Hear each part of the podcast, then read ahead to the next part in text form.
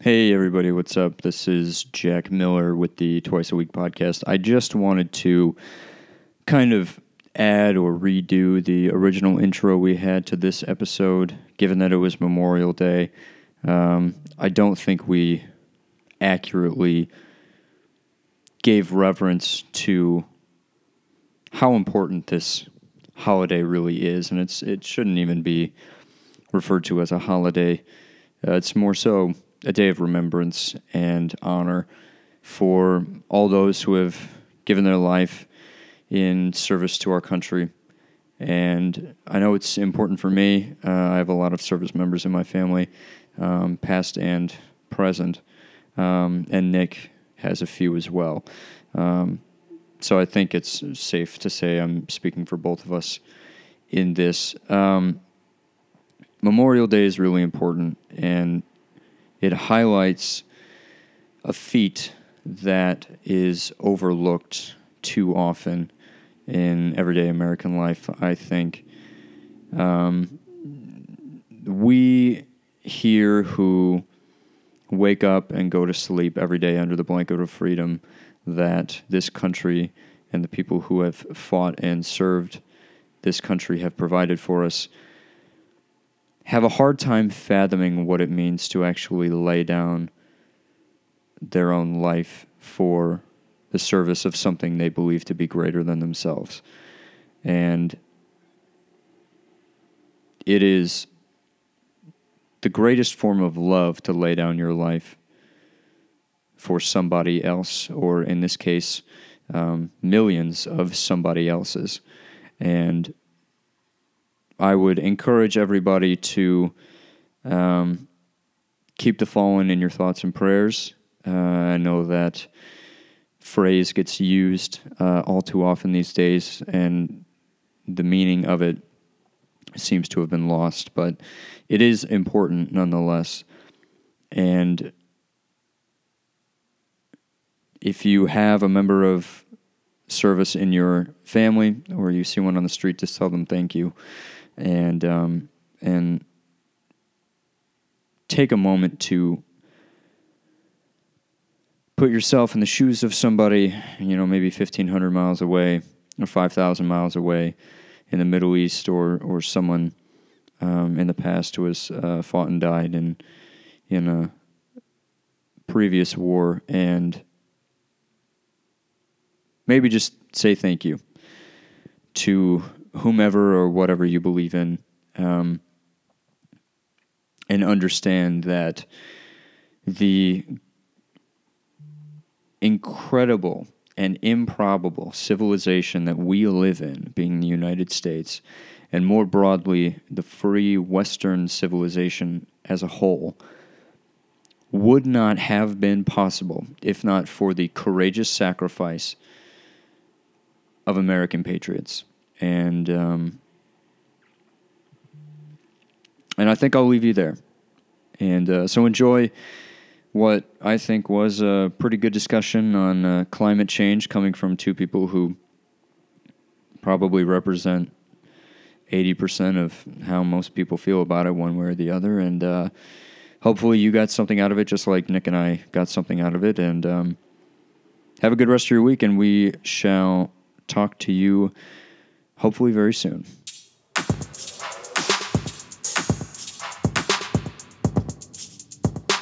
Hey. Hello, everybody. Welcome to the Twice a Week podcast, hosted by Friends Who Disagree. oh yeah, we haven't moved to the new platform yet. No, Cool. Yeah. yeah. It's all right. We have a built in audience of 50 bots that listen to every episode. Most of them from Italy, apparently. Oh, yeah? Yeah, I think that's what you were saying the last episode, or not the last episode, but one of the ones that we did. Yeah, I have an inord- we have an inordinate, inordinate amount of foreign viewers. Maybe they just use it to like learn English. That'd be cool. Yeah. At least something positive's coming out of this. I start talking uh, using no adverbs. Just to throw them off. Yep. Just to be mean. Yep. Yeah. There, my cousin actually showed me a meme of Midwesterners speak, It was like, no, yeah, equal, Oh. equal me e- equals yes. Yeah, It's I- like I saw yeah, this a couple days ago. Yeah, it means no. Yeah, no, definitely means for sure, or yeah, no, for sure means definitely. I I actually um, so I'm doing a lot of work with uh, our office down in Puerto Rico, and I said that on a phone call uh, with one of the guys down there, um, and uh, he, he asked me to do something, and I go, "Yeah, no, for sure." and he goes, "What?" I said, "Yes, no, I I can do that for you," and he's like, "Yes or no." I'm like, I'm so sorry. I'm, I'm too rooted in my my lingo. Uh, from Illinois, please forgive me. yeah. I don't know when the uh, like positive, negative, positive started.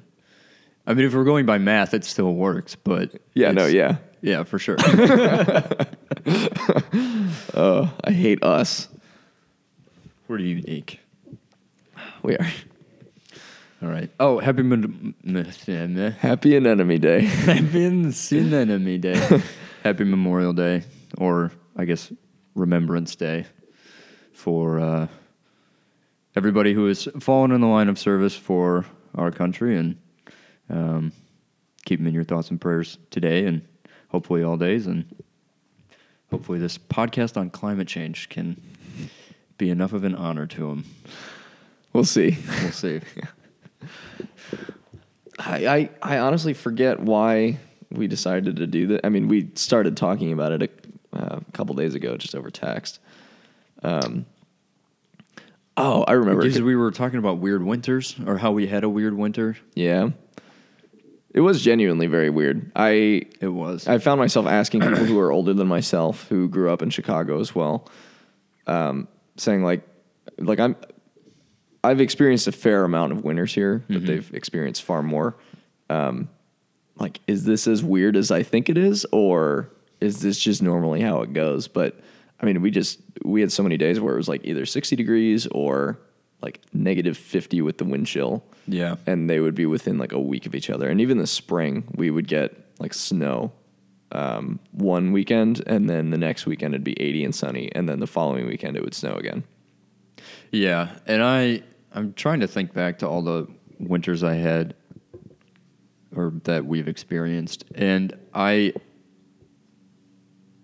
don't remember as many like full bore snow winters as there as the ones that weren't. And I'm wondering like I we've only had a handful of white Christmases I think that I've experienced and it seems like the snow always starts after January or in January. Um, but I think uh, Chicago itself, or like our area of the Midwest, has always been kind of funky It is kind of a weird in between because we do have the lake too, Yeah. and that I'm sure plays a plays a role in how our climate acquiesces to whatever it wants to do. But yeah, it was. I think this one was the most odd. yeah, I think the the lake really screws over the people downwind um, because everyone on the east side of the lake gets all that lake effect snow, and so like Northwest Indiana and Western Michigan is always just screwed with the amount of snowfall they get. Yeah. But over here on the west side, the lake like actually normalizes the temperature. So like in the summer it's warmer, and in the winter it's um, a little. Wait, no, I got that wrong. In the summer it's cooler by the lake, mm-hmm. and in the winter it's a little warmer by the lake. Yeah, But uh, I mean, doesn't feel like it if you're downtown though. It's still super windy, yes, and it sucks. just walking through wind tunnels. yeah, Well, yeah, that's like uh, like it's not only windy, but like the air is so cold it hurts your face. yeah. Just dart from bank lobby to bank lobby, and you'll be okay. Exactly. We got to do what Minneapolis does and just build sky bridges all over the city. I think that'd be really cool. I'd like that, but Well, there's a huge like underground network in Chicago. yeah, I've never accessed it, but apparently they do tours and it's very pleasant. yeah. I just know about the the L. That's like half a subway, half an above ground thing. Which I actually showed two members of my family around Chicago, and they were like blown away by that. They're like, "That doesn't make sense." What? That is both. That it's Like both it- a subway and an above ground elevated train. And I'm like, well, it just depends on where you are in the city and the elevation of the ground. You know what? It's fine. Well, it'll be okay. I, I could dive into this because I've read uh, I've read the Wikipedia article on uh, the L Oh, quite yeah? extensively, just because I was bored one day and Right, because I, that's I like trains. yeah. I like trains. um, But we don't have to get into that now. Uh, we can if you want. Great. So, so downtown when they first built like this network, it was uh, they built the subways first. So there was the State Street subway and the Clark Street subway. Okay. The State Street subway later became what is now the Red Line, whereas the Clark became the Blue Line. But it was just like this back and forth kind of like underground network. And then they're like, wait, there are other parts of the city that we need to connect. And so, like outside of that, it wasn't as densely populated. And down on the south side, the what was called the um, the alley street or the alley elevated Okay. um, was like gaining popularity between Jackson Park and what's now like the Dan Ryan. Um, and basically, it was just like they took advantage of this dead space in alleys and built an elevated structure over that alley so that the alley could still be used, but then they could take advantage of all that space and build a train line there.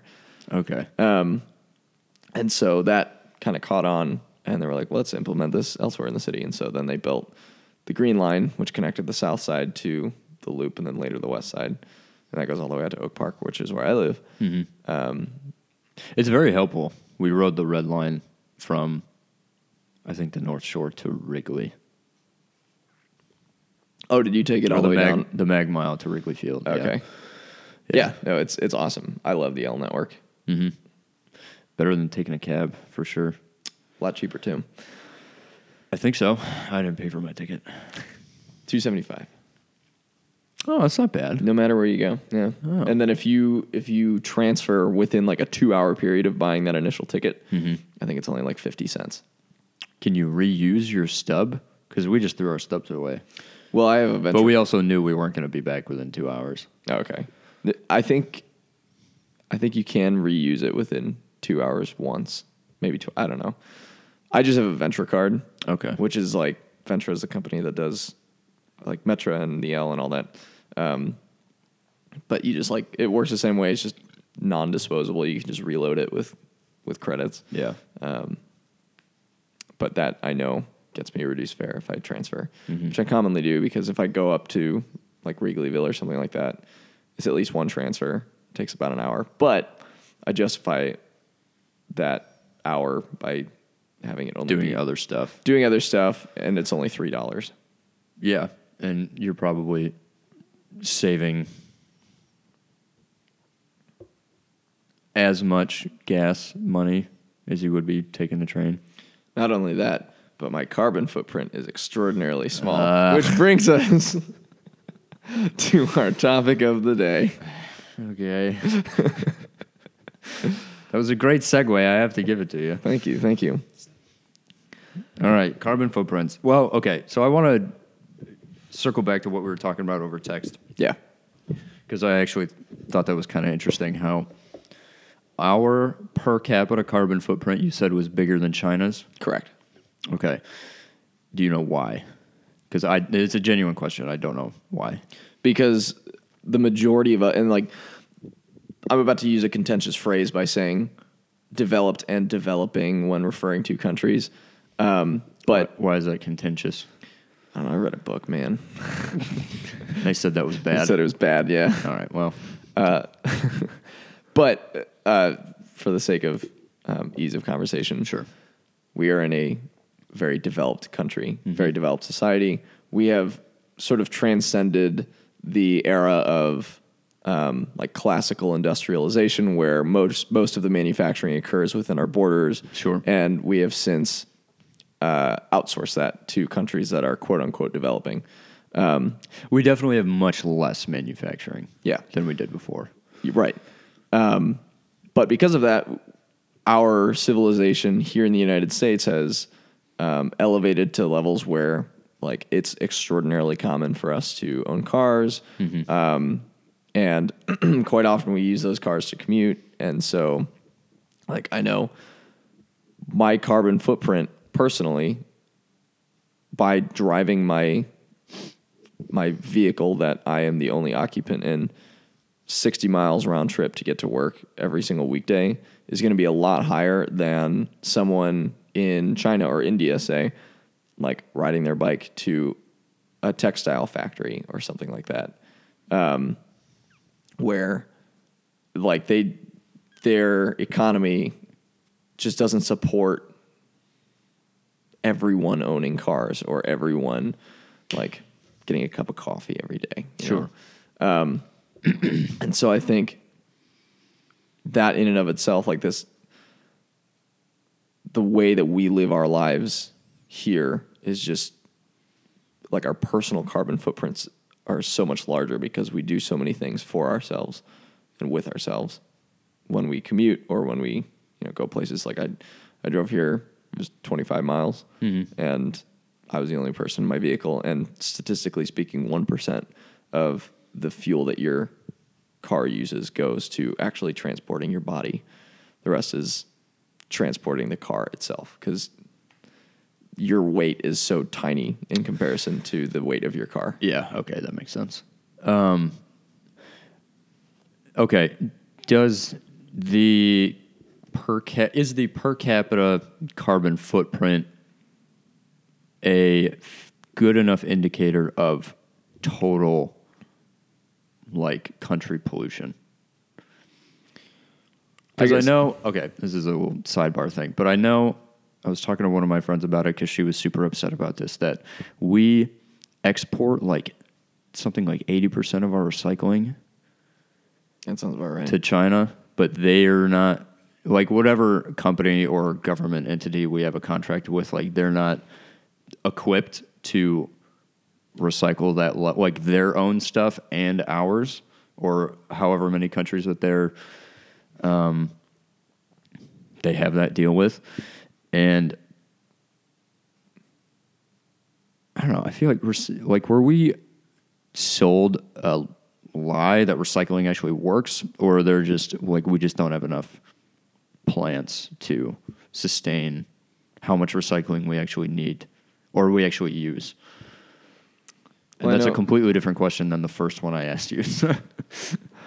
Um, so different, in fact, that I forgot the first one. yeah.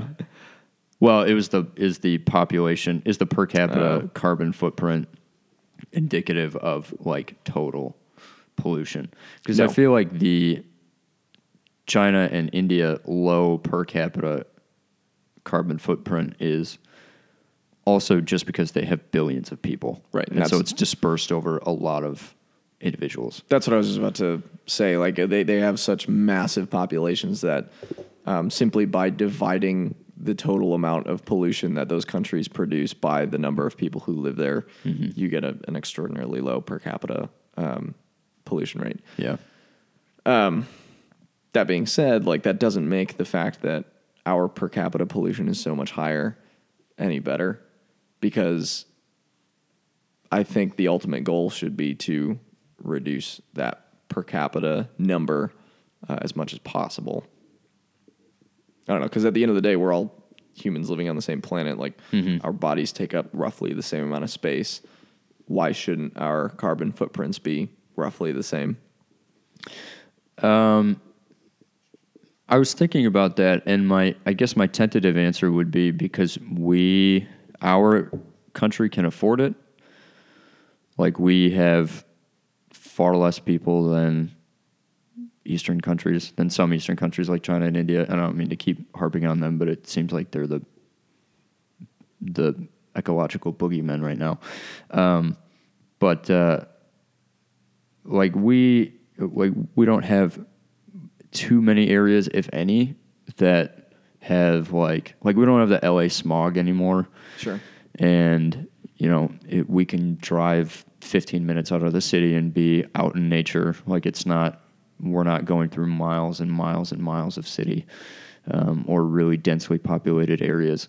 And so I feel like and this is pure speculation because I have no evidence to back this up other than what I've seen. I feel like we in the United States do a pretty good job of taking care of our land. Um, and so we within our own contained ecosystem, we can afford to have a higher carbon footprint because we're better at mitigating that, at least for ourselves, if that makes any sense. No, I definitely see that argument um, because, I mean, I agree. I, I walk out of my apartment every day. I'm eight miles from the center of one of the biggest cities in the country, and I breathe very clean air. Right. Um, especially in urban areas, I've found uh, people are a lot more um, environmentally conscious. Yep. Like when I was in San Francisco last year, um, they have this extraordinary composting program where if you have food scraps, that's where they go. Like they go in a completely separate trash bin because they use that for like mulch and fertilizer and stuff like that. Um, I'm trying to remember the other point you made. Uh, that we can afford to have higher carbon emissions because we take care of Right. the land better, or we have more resources to take care of the land better. Sure. I think um, I think just because we can afford to have higher carbon footprints doesn't mean that we should. Um, I think we can also afford to have lesser carbon footprints by the same logic. We we can afford to pay a little bit more for our energy consumption if that means more of that energy is coming from wind or solar or developing technologies like that that rely on renewable resources to produce energy, not necessarily just producing it in the cheapest way possible, which at present is coal and oil. Okay, I'll I'll put coal aside, but oil has gotten considerably cleaner since you know we first figured out how to put it in a combustion engine, um, and so I guess the main place of uh, contention I have with the, with climate change as a whole is um, we've been able to within the last century, like over the course of the 20th century and, into the 21st century, we've been able to just have this kind of consistent innovation to become cleaner with the things we have while also looking for cleaner resources or cleaner ways of using our resources in the future. Um, and so it's when people come in and say, "Oh, we're gonna like lose crop yields if the Earth rises one degree in temperature." It's like, well, we are one fraction of the entire world. Like this is a global issue, um, and so sometimes it might feel like, at least to me, and maybe some other specifically Americans, that we're the only ones who are being harped on to change how we live in order to meet this global threat. And that might not be true, but that might be how, at least how I view it sometimes. So, do you think that's why the current administration pulled out of the Paris Climate Accords? Because No, I think that was a waste of money. I think even if we dumped a hundred whatever trillion dollars or whatever whatever budget they were looking for, the the amount of money and the cost of the economy that we would have inputted was not worth the output that we that the forecasts for the Paris Accords were predicting. And so I think he I think on a larger scale it's like we could do this better ourselves. Why are we dumping a bunch of money into this joint government program when we can just subsidize other innovations here and you know other countries would buy that if we're successful in that endeavor But then we never did that.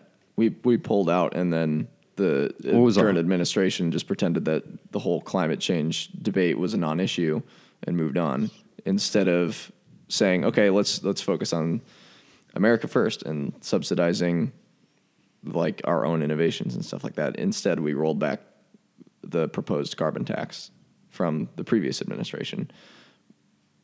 Well how why does the federal government have to be involved in the first place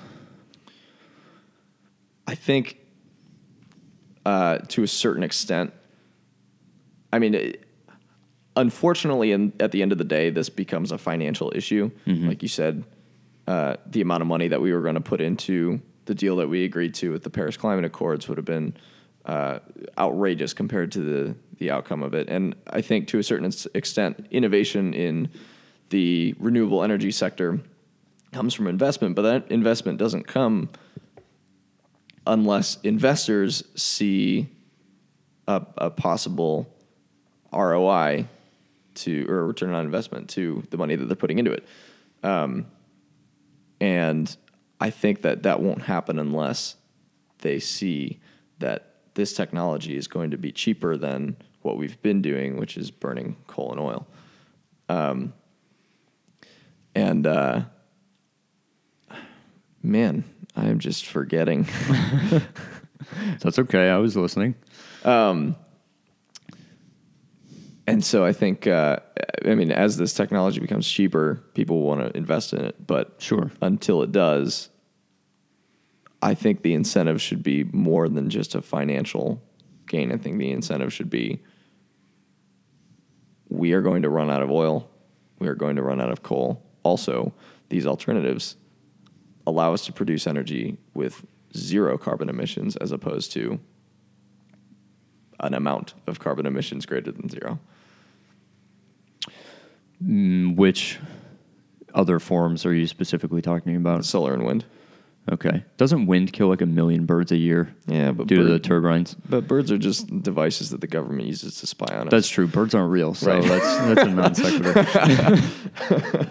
do you follow that Reddit page? I do. Okay, good. I, I brought that up to someone I was hanging out with uh, a couple days ago. I think it's freaking hilarious. yeah, I had a coworker. Um, she was like, "Yeah, I was reading this book, and it was all about like these cool birds, and it, it made me want to go bird watching." I'm like, "Well, birds aren't real." She's like, she just looked at me like, "What?" Excuse me? Yeah. Like, no, they're not real. Then I left. Good meme. Good yeah, meme. excellent.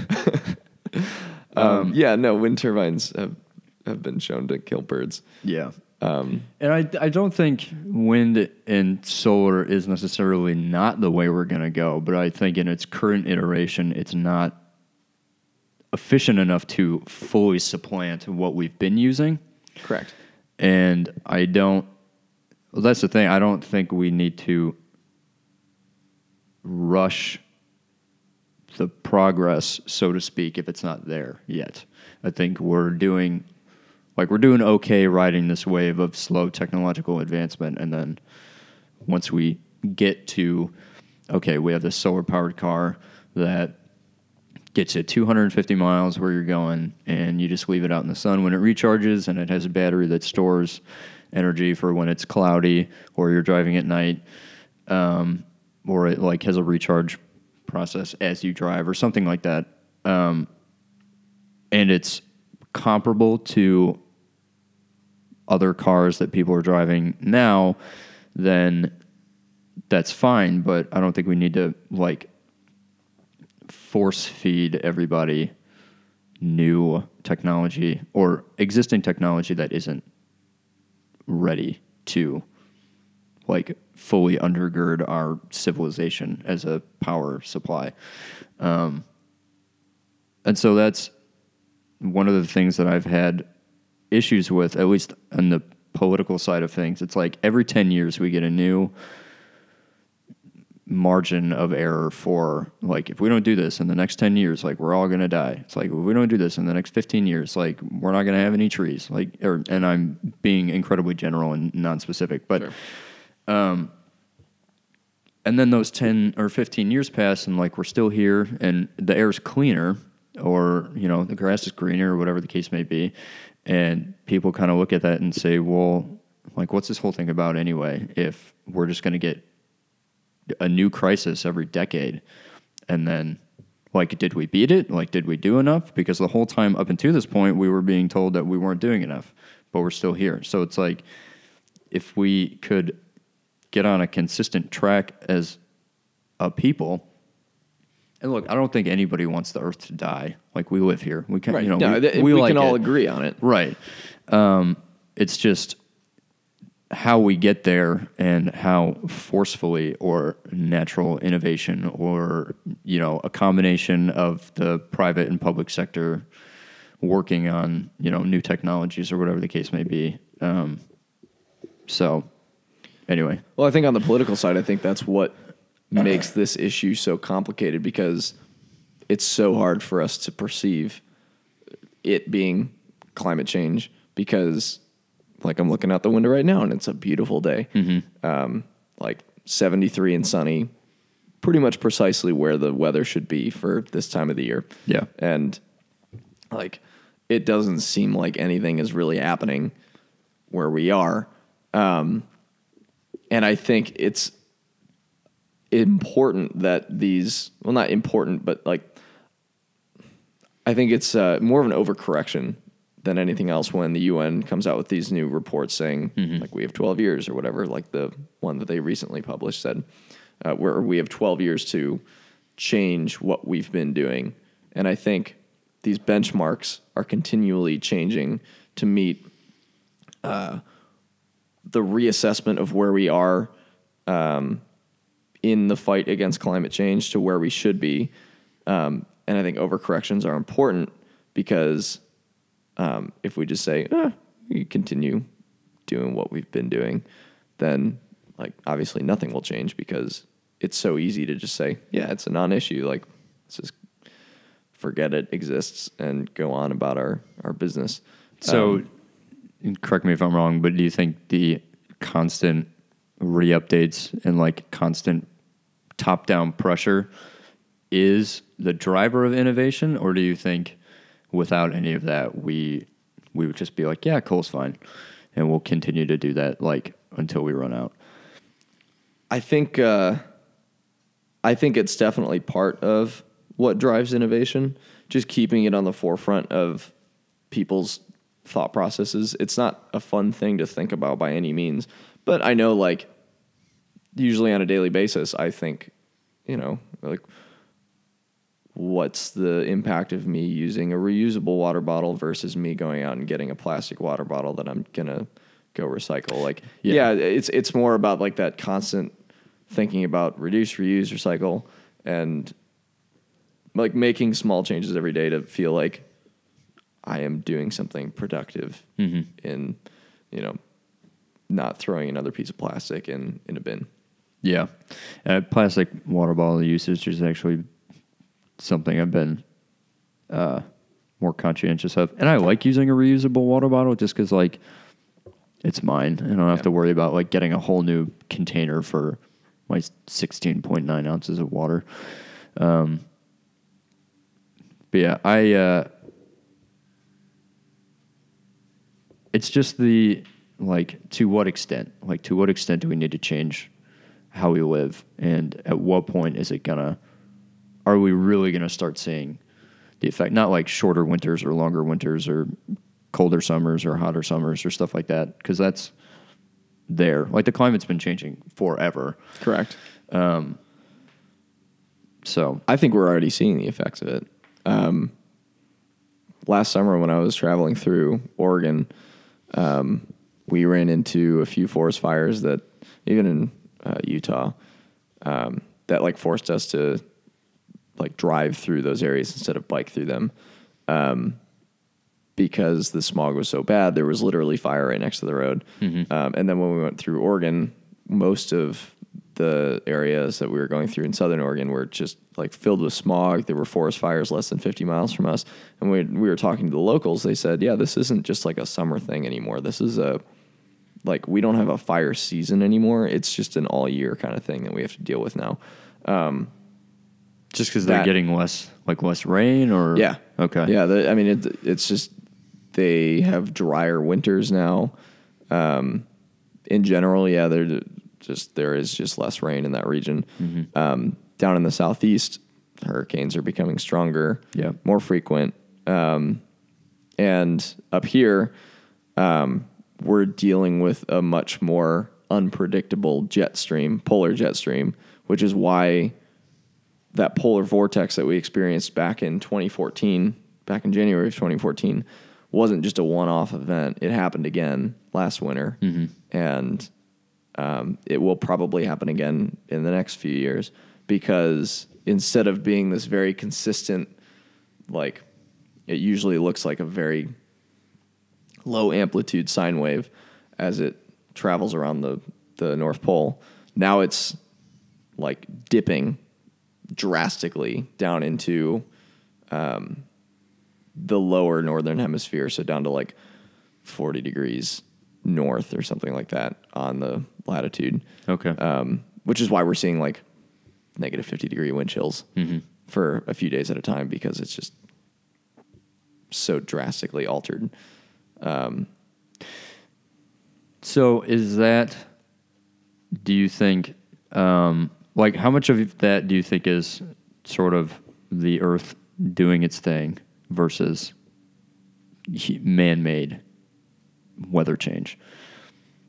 Because I don't, I don't know if we would ever get to a point where we're like, okay, from like January second to March thirteenth, like it's gonna snow, and then from March fourteenth to April 15th, it's going to rain. And then from April on, it's going to be nice and warm. And then it's going to get cold. And like we can accurately predict or contain our seasons in a year. Um, and maybe no one wants to do that, but it feels like we're trying to just specify everything down to like, oh, well, it was half a degree colder last year and this date or you know three degrees warmer last year at this time so something's wrong or is it like or is it just you know things are a little bit different because we are a rock hurling around a star and there are a lot of factors that might be out of our control Yeah, I mean, the climate is certainly much bigger than than we are as humans. Um, but when you average out the global temperature, I guess um, that's what they talk about when they're talking about like oh, in the next forty or fifty years, we're going to see a rise in global temperatures by two or three degrees Celsius or something like that. It's it's a it's a global average instead of just saying like on this date last year it was one degree colder. Um, as we see those like average global temperatures rising, that's due to more of um, more of the sunlight that hits our planet being trapped by the greenhouse gases that we're pumping into the atmosphere. Okay. Because less of that light can escape, and with that light comes energy and heat and all that jazz. Um, and I think that's just like I unfortunately that's one of the best indicators that we have that something is changing because sure not everyone is seeing like forest fires or uh, massive hurricanes every year. I mean, the best indicator that we have is like, oh, it was 80 degrees today and it's going to be 40 degrees in two days. Yeah. Um, and like at the end of the day, like that's not a massive inconvenience. That's not going to like strike most people. right it just saying, feels like, a product of where we live sometimes yeah, because like Chicago has stupid seasons where like in one day, in one 24 hour period, you can experience literally all four of them. Yeah it's kind of cool but i never know when to what to dress like. Right. right. It's like 40 degrees in the morning and then you walk out of the office at like six and it's 80. yeah you're like okay this parka was not a good idea yeah. Or like you don't pack an umbrella in the morning, but uh, it turns out you don't need it because it's going to snow. Right. Yeah. Right. Yeah. Yeah. So, sorry if you were going to continue. No, I mean, I was just going to say, like, that's why this is such a complicated issue because it's so hard to pin down, like, well, is this really caused by humans or is it? I think, I think at the end of the day, like, no one wants to breathe the stuff that comes out of our car's exhaust pipes. Sure. And I think at the very least, we should mitigate pumping that kind of carbon into the air we breathe. And, and we've been doing a good job at doing that. Um, and I think government regulation has attributed to those types of innovations because as you impose things like a carbon tax, people are, or corporations are paying more for the carbon they're pumping into the atmosphere and they are economically stimulated to reduce their carbon footprint. Yeah, I. Well, I'm in favor of l- less taxes on the board, but um, that that might be true. Um, I have a, a little more optimistic view of, of business and and um, just in the sense that the the market will determine what's popular and what people want, and it. I mean, Tesla is a pretty good example of how people are thinking in at least in the middle class to upper middle class um, range of individuals. Like they're electric cars, they're incredibly popular, they look good, and um, they're from Drew's statistics, they seem pretty sound and efficient. Um, and like they're all the rage. Like Elon Musk is one of the most popular people in the world because of you know Tesla and SpaceX, and he as a businessman, Calling people pedophiles. sure.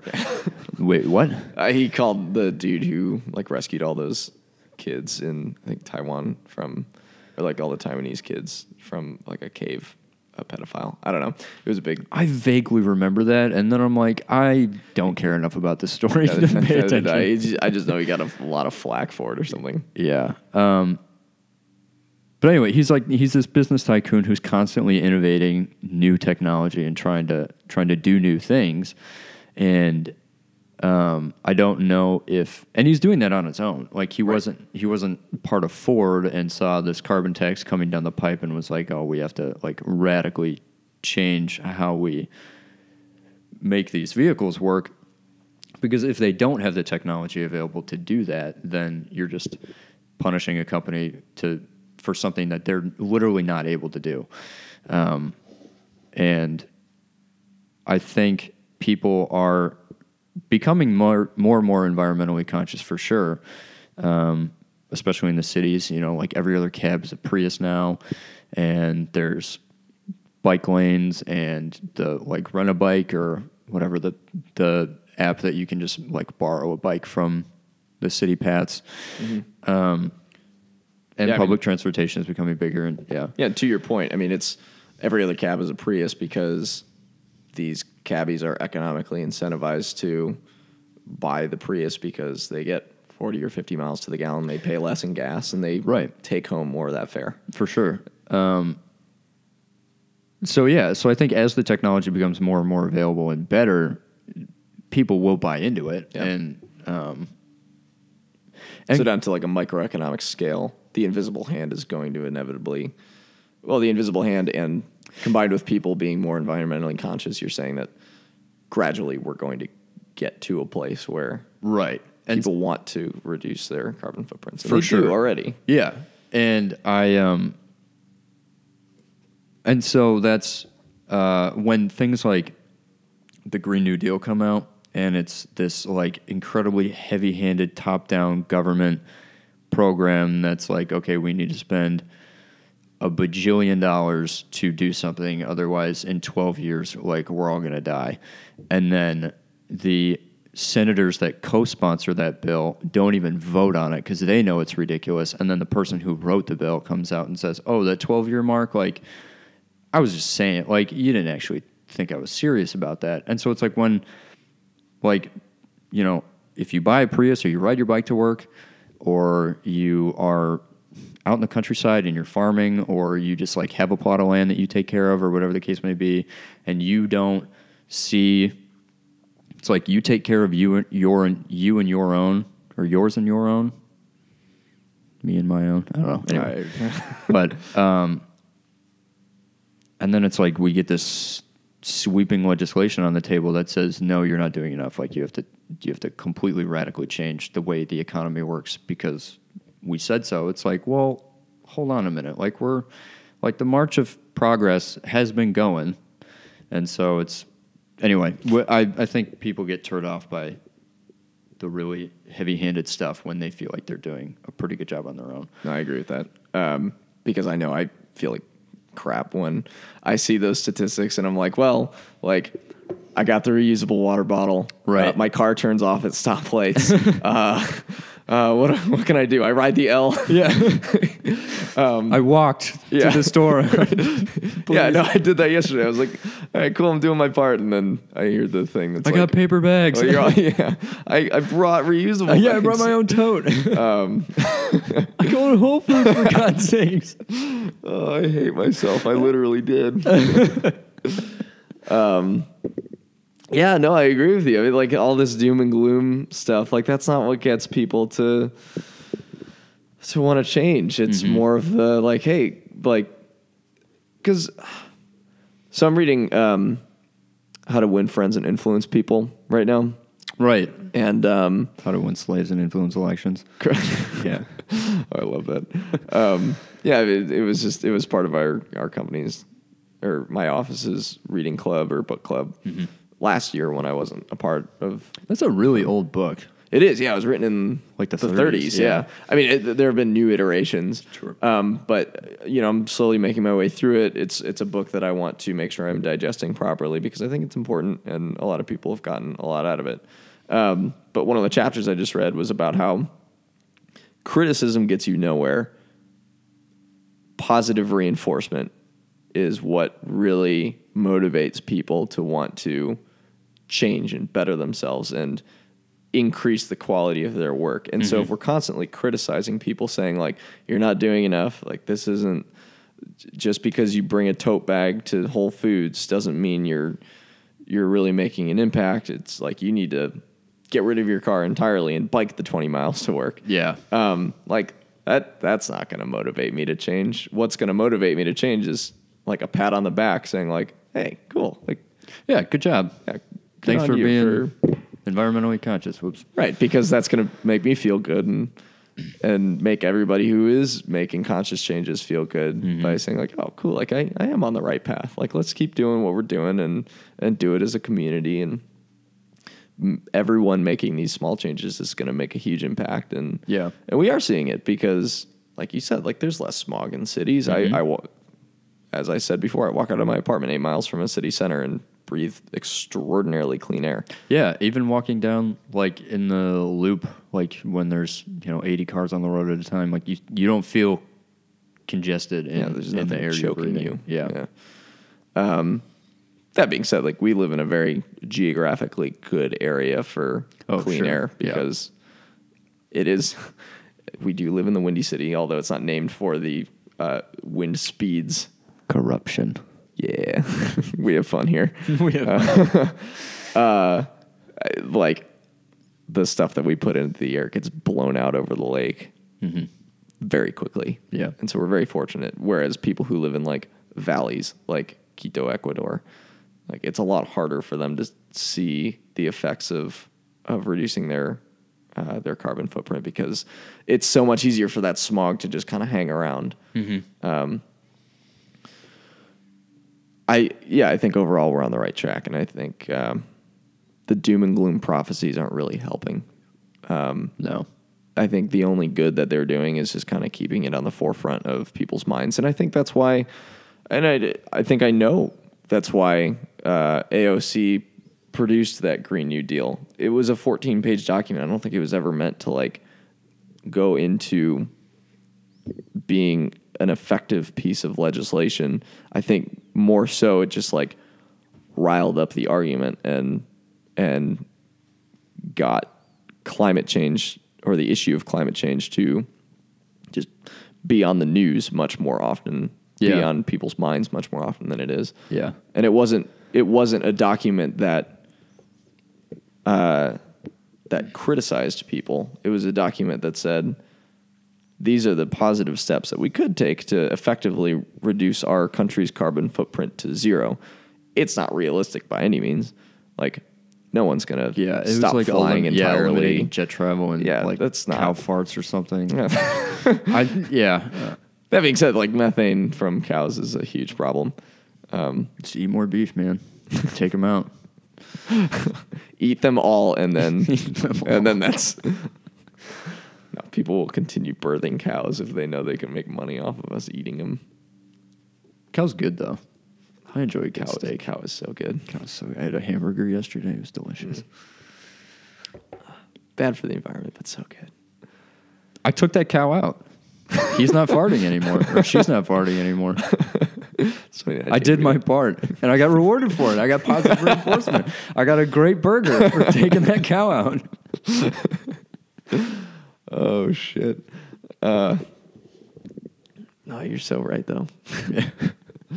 um, yeah, I mean, like a lot of that stuff in that document was just like no one's gonna stop driving entirely.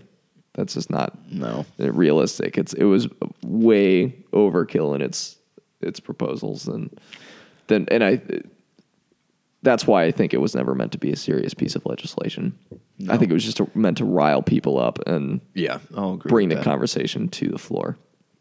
I'll, uh, so one of the things that I didn't really notice before, but until it was brought up, I was I think I was watching a Joe Rogan podcast, and he would, he just kind of made the comment that it was like technology as a whole has like our stuff looks radically different than it did like 50 60 years ago except for cars like cars still feel like cars like if you get in a 1965 Oldsmobile and a 2017 like Ford Fusion, they're gonna feel different. Like one might be a lot smoother than the other, but like you can still tell it's a car. Right. Whereas You're like, licensed to drive both of those. right, like as opposed to like a rotary phone from the 30s versus a supercomputer in our pockets, like they're almost they're two very different things. Like I just have a really tiny laptop that can call people basically. Um, and so I know you're really into car technology more than I am, anyway. Um, and he was like, when he, he said when he rode in a Tesla, that was the only thing he was. That was the first time he rode in a car where it didn't feel like a car. He's like, this felt like something different. And so I'm wondering what the um, hold up, I guess, is, or the maybe innovative barriers that car manufacturers are um, running into that have not moved car technology as far as other technological spheres. Um, and that I know people are concerned about with at least carbon emissions. I think uh, I think that goes back to our country's love of driving. Our our country is very well suited for for the automobile because we do have long stretches of of land between our city's population centers and we have romanticized driving and I I fall into that bucket. I freaking love driving. Um, like I have zero problem driving out here because it's like I, it's beautiful, especially when there's no traffic. Right, Uh, I think I think we should do this in the morning more often. um, yeah, it was. There were like six people pulled over on the way here. It was crazy. I think everyone was just gunning it. Oh wow, Yeah, just because I mean it's so easy to when there's no one on the road. I think I was doing like 85, no problem. nice. Slowed down when I started seeing cops, Right. but like, um, but uh, I think it's so much harder to tell Americans, like, hey, we're going to develop this car that um, that you don't have to drive. I think a lot of people are like, eh, I kind of like it though, and like it's, um, th- I think that's why we're seeing like European car manufacturers advertising things like a new Jetta with like a six-speed manual transmission because it's like we know you love driving Right. this is gonna be awesome. Also, it's I mean it's relatively fuel efficient and um, I mean the overall direction that um, that I think technology is moving in is well I know it is it's more autonomy. That's why Tesla has their whole like like you get on the highway you push a button and it becomes fully autonomous. Um, it requires a little bit of driver input, but I think ultimately the world in which we're moving, uh, or the the world of automobile travel, is going to look like in the. I can't use words. That's okay. Um, I never learned English. Uh, in the next twenty to thirty years, we're going to see less and less like personal automobiles and see more like autonomous ride sharing, where, like, for instance, I use my car to get to work. I park it in a parking lot for eight nine hours a day mm-hmm. and then drive home. If my vehicle was autonomous and I didn't own it, a I wouldn't pay nearly as much for it as I do now. And B, instead of it being parked in a parking lot, it could be driving around other people who have different schedules than I do. Mm-hmm. And that parking lot could then be turned into like a park or something like that for me to go eat lunch in in the middle of the day. And um and say my car is electric, it could go charge itself when it's not, you know, driving people around, and then a different vehicle would come get me and bring me home at night. Um, and I, that's like this sort of grand utopian vision for um, autonomous vehicles, which I think is so cool. Yeah. Um, be- especially because I can get in it and like read a book Yeah. or like take a nap, do something productive that isn't just driving Yeah. because it's mind numbing and not a productive use of time. It's fun when you're not stuck in traffic, but like when you when you have to commute every single day, it's you can listen to stuff. yeah. No, I listen to a ton of podcasts when I drive. It's uh, it's a wonderful use of time, I think. Yeah. Um But uh, I think it's going to be a, a pretty slow burn to get to that point, especially here where there is that love of driving. Yeah, and there is a um, there is a love of driving, and I don't mind the autonomy vehicle so much as um, just if you give me the option to control it on my own, because I don't want to be like completely in the palm of a computer that I don't know anything about. That like they're responsible for my life. Sure. Um, I definitely understand that. and um, but I I guess the more to the point, it was like the actual car technology itself is largely the same. Like we're on four wheels, we have an engine, we have a steering wheel, and a drive train or whatever other things go into a car. Um, and so I guess it's not so much the autonomy driving versus no autonomy driving. It was like the the actual physical makeup of a car is a lot prettier and a lot more efficient, but it is still by and by a car. Sure. Um, and so I guess the I'm wondering where the next next generation or next step in personal transport is. You know, it's is it going to be in the hover car, the the repulsor maglev 25 million or I don't know. Um, but anyway, that was me just kind of spitballing. I read a sci-fi book on the way home, and it was cool. And they had like speeders. It was fun. But Like anyway, little A-Grav zoomers. sure. I don't know what that is, but yeah. Star Wars. I think. I think that's what they use on uh, Endor. Oh, the speeder bikes. Yeah, Yeah. yeah. the Um, ones that crash into trees. Mm-hmm. Very safe. No seatbelts. Um, but Room yeah. for three additional Ewoks. room for three additional people.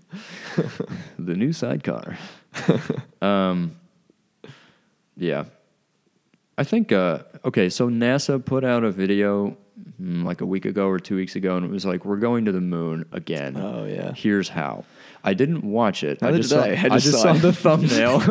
Damn it. okay, well, all right. What else can we talk about? Uh, I think that's cool, though. I think once we get out to um, past like Mars, we'll have more opportunities for uh, different kinds of fuel.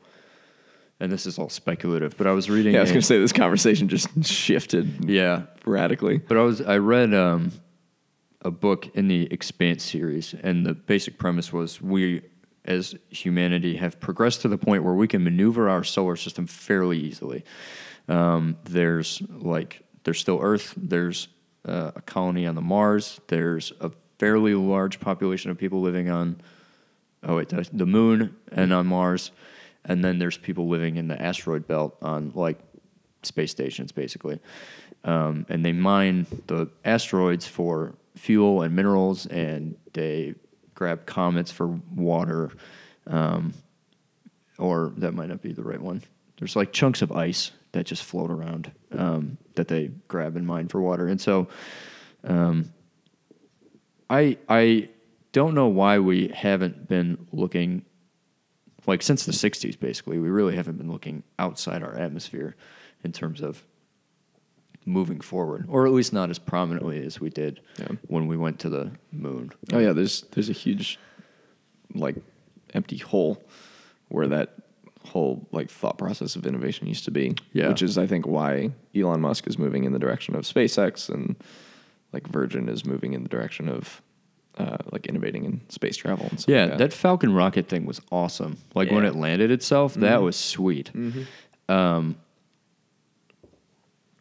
and like i want more of that like give me more of that and so i i I think I got really annoyed with Elon Musk mostly because people were so high and mighty on him. It's like, oh, the prophet Elon is here to save us, and I'm like, just can you buzz off, please? just let me eat my chips. but now, like, actually seeing what he's doing and how he's going about it, I have a lot more respect for him than I did before. Oh yeah, he's a he's a really rich kid who never gave up on his childlike dreams. We need more people like him. We do. yeah, I think I think there's a really like fine balance between wanting to focus on I want to say like domestic issues but on the scale of the planet. So like issues on our home planet versus wanting to leave the atmosphere and go colonize the moon or Mars or something like that. Mm-hmm. Because if we just focus all of our energy into, like, let's get to Mars and form a colony, it's like, well, like we have a very finite number of years that we can just fuck up our planet. Excuse my language. Um, before like it's just completely uninhabitable Sure. And like exhausting all of our resources here before getting some somewhere else. I think it's important to focus on renewables and and getting our our whole mindset on how to take care of the place that we live in um, right before we go colonize another place. That's fair. I'll agree with that. Yeah, I guess it's like anything, just making sure you don't tip the scale in, in one direction too much. Yeah, to kind of taking care of yourself before you take care of other people. Yeah, that's really important. Uh, yeah, I, there was. I read a book. Nice. Yeah, thank you. I'm really proud of it. Um, it was called it's called Twelve Rules for Life, and one of the rules was um, make sure your home is in perfect order before you criticize the world.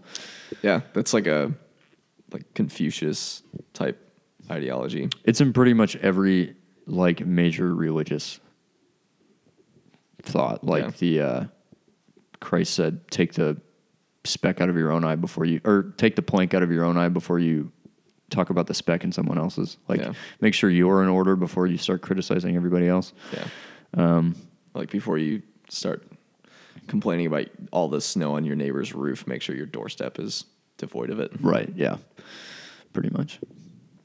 I think we need more of that. I think we need to just like if we have our space in order, Mm-hmm. everybody else can get their space in order, and together we can have a pretty cool time.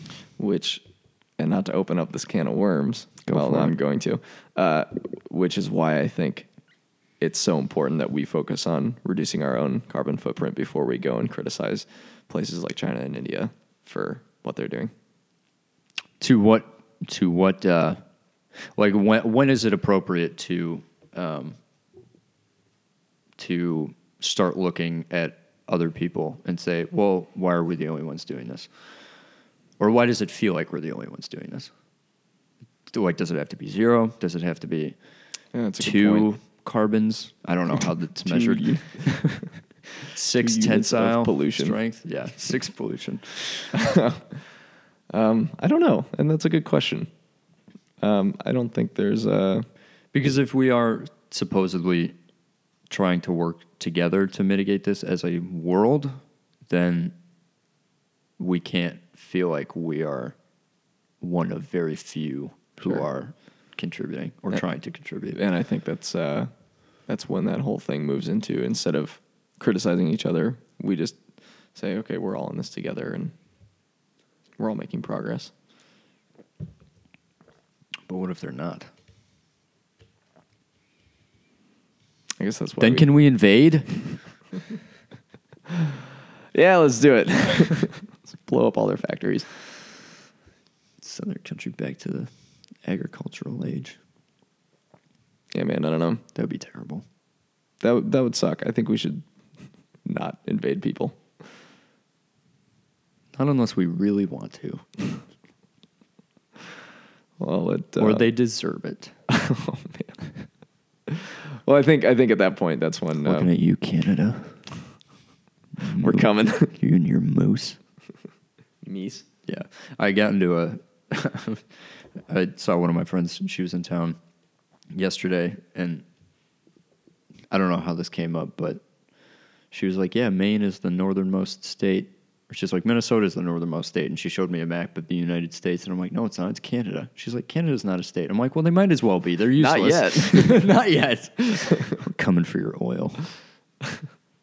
Do they have oil reserves? Or like large ones? I feel like they're pretty self-sustaining. I think they have large oil fields in like Alberta, maybe. I don't know. Alberta's a rough place, man. You've been there? Like northern Alberta. Oh yeah. There's nothing up there. Except drunk lumberjacks who just God, that sounds like a freaking life. Eat pancakes all the time. Guzzle whiskey, syrup, whiskey syrup. maple syrup, and whiskey. All right, well, I think that's Just a good place to wrap up. All right, I feel like I had a. Oh, all right. So what are you reading? Ooh, this is a good question. I am reading, uh, Dale Carnegie's thing. yep, How to Win Friends and Influence People. Okay. I'm kind of going through that, and it's the first book I've like tried annotating ever, Nice. and I think I'm gonna start doing that more with like uh, books like that, like either self help books or uh, Just like nonfiction. yeah, yeah, anything that I feel like I can learn a considerable amount of and implement in my own life. hmm Yeah, I for nonfiction books I have to read it out loud. Otherwise, I won't be able to digest the information. Like I need, I need the the visual aspect of reading it and the the verbal aspect of like imprinting it. it, Yeah. yeah. Um, sounds good. You like it so far? Yeah, it's good. Uh, I I can't really speak to it a whole lot, seeing as I'm only on chapter two, but Okay. um, chapter one good? chapter one was fantastic. Nice. It's it's a lot of like uh, so far it's been a lot of don't criticize, give positive reinforcement to people, and um, make sure that you are empathetic and understanding others' points of view Mm-hmm. anytime you're talking to anyone. Sure. Yeah. um, and that's just going to lead to much more productive conversations and um, lead to achieving common goals. So nice. I think uh, the language used in 1930 has been changed, obviously, with the new editions, but the the truths still stand the test of time. There are definitely some inherent human truths that will be around as long as we are. Yeah. What are you reading? Uh, I, on the way to and from Minnesota, my dad and I listened to an audiobook called Galaxy's Edge, which was basically just an action movie in uh, in book form. Um, I've been slowly making my way through uh, Ben Shapiro's um, right side of history, how reason and moral purpose gave like made the West great, and it's essentially a philosophical and theological view on Western civilization, focusing on uh, Aristotelian Greek teleology and Judeo Christian religious theological thinking, um, and how you need a constant, like, you need a north and south pole basically, and a constant pull between the two in order to have a stable and prosperous civilization. And if you go too far in, like, if you go too theological, then you end up with a theocratic dictatorship. And if you go too too far in the reason direction, then you get atheistic, like genetic. Non empathetic. Yeah, Yeah. like these people have brown eyes, therefore they are inferior.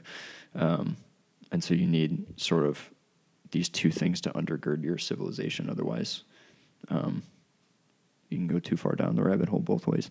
So it's very cool. I'm on I don't know halfway maybe, um, but it's been an interesting read, and it's really short too. It's only like 220 pages, so Oh, that sounds great. it's easy to. Each chapter is like 12 to 15 pages, and so you can read one, and there's an ample amount of information for you to digest and think over before you start the next one. So Sure. it's not too bad. You don't feel like you have to sit down for like an hour to really get through it. You probably could if you wanted to, but he kind of streams like streamlines a lot of the um, historical referencing points, and his own um, inputs are like paragraphs here and there. It's not like he'll go on a long three-page rant about Confucius or something. Sure. So Damn. Nice. yeah, I've been reading more nonfiction. It's kind of cool. I'm a huge advocate for it. I do like stories, though. I I still think stories are important. I like stories if I can relate it to my own life and apply like lessons learned. I I think um, I was talking to someone about this last night. Um, I am not a huge fan of reading nonfiction if I can't pull anything from it or it feels like purely just an escape because I feel like I'm putting a lot more effort into escaping reality when I'm reading Fiction or something like nonfiction? uh, fiction. okay. Like, if I want to purely escape reality or something like that and go into a fictional story, I'll watch TV or I'll play a video game. But I, I feel like I'm putting a lot more effort than I should be into escaping reality if I'm reading something. Yeah, I was uh, reading a, uh, or I was talking to my cousin who told me that um, TV and movies don't use enough of your brain's processing power to completely engage you in the medium. Um, and so that's, at least for me, I think that's why I've been getting bored with TV um, because it's just kind of like It's I very mean- passive. Yeah, and you can have great stories up until the very end, like Game of Thrones. Um, that there's a lot of moving pieces, and you have to be like wholly engaged in the subject matter, um, and then you can watch SpongeBob for three hours. Like it's very different. So Yeah. I think that's why I like books because it, it keeps me it keeps my brain constantly moving because I have the the digesting of what's being told and then the the visualization aspect in my head of the things that are happening in the story. That's a very good argument for reading fiction. Yeah, and I like I like analyzing s- storytelling and story um, like story beats and character development and stuff like that. Just because the dream is to be a writer of my own someday, so I like to learn as much as I can. Definitely. Oh, maybe I should read more fiction.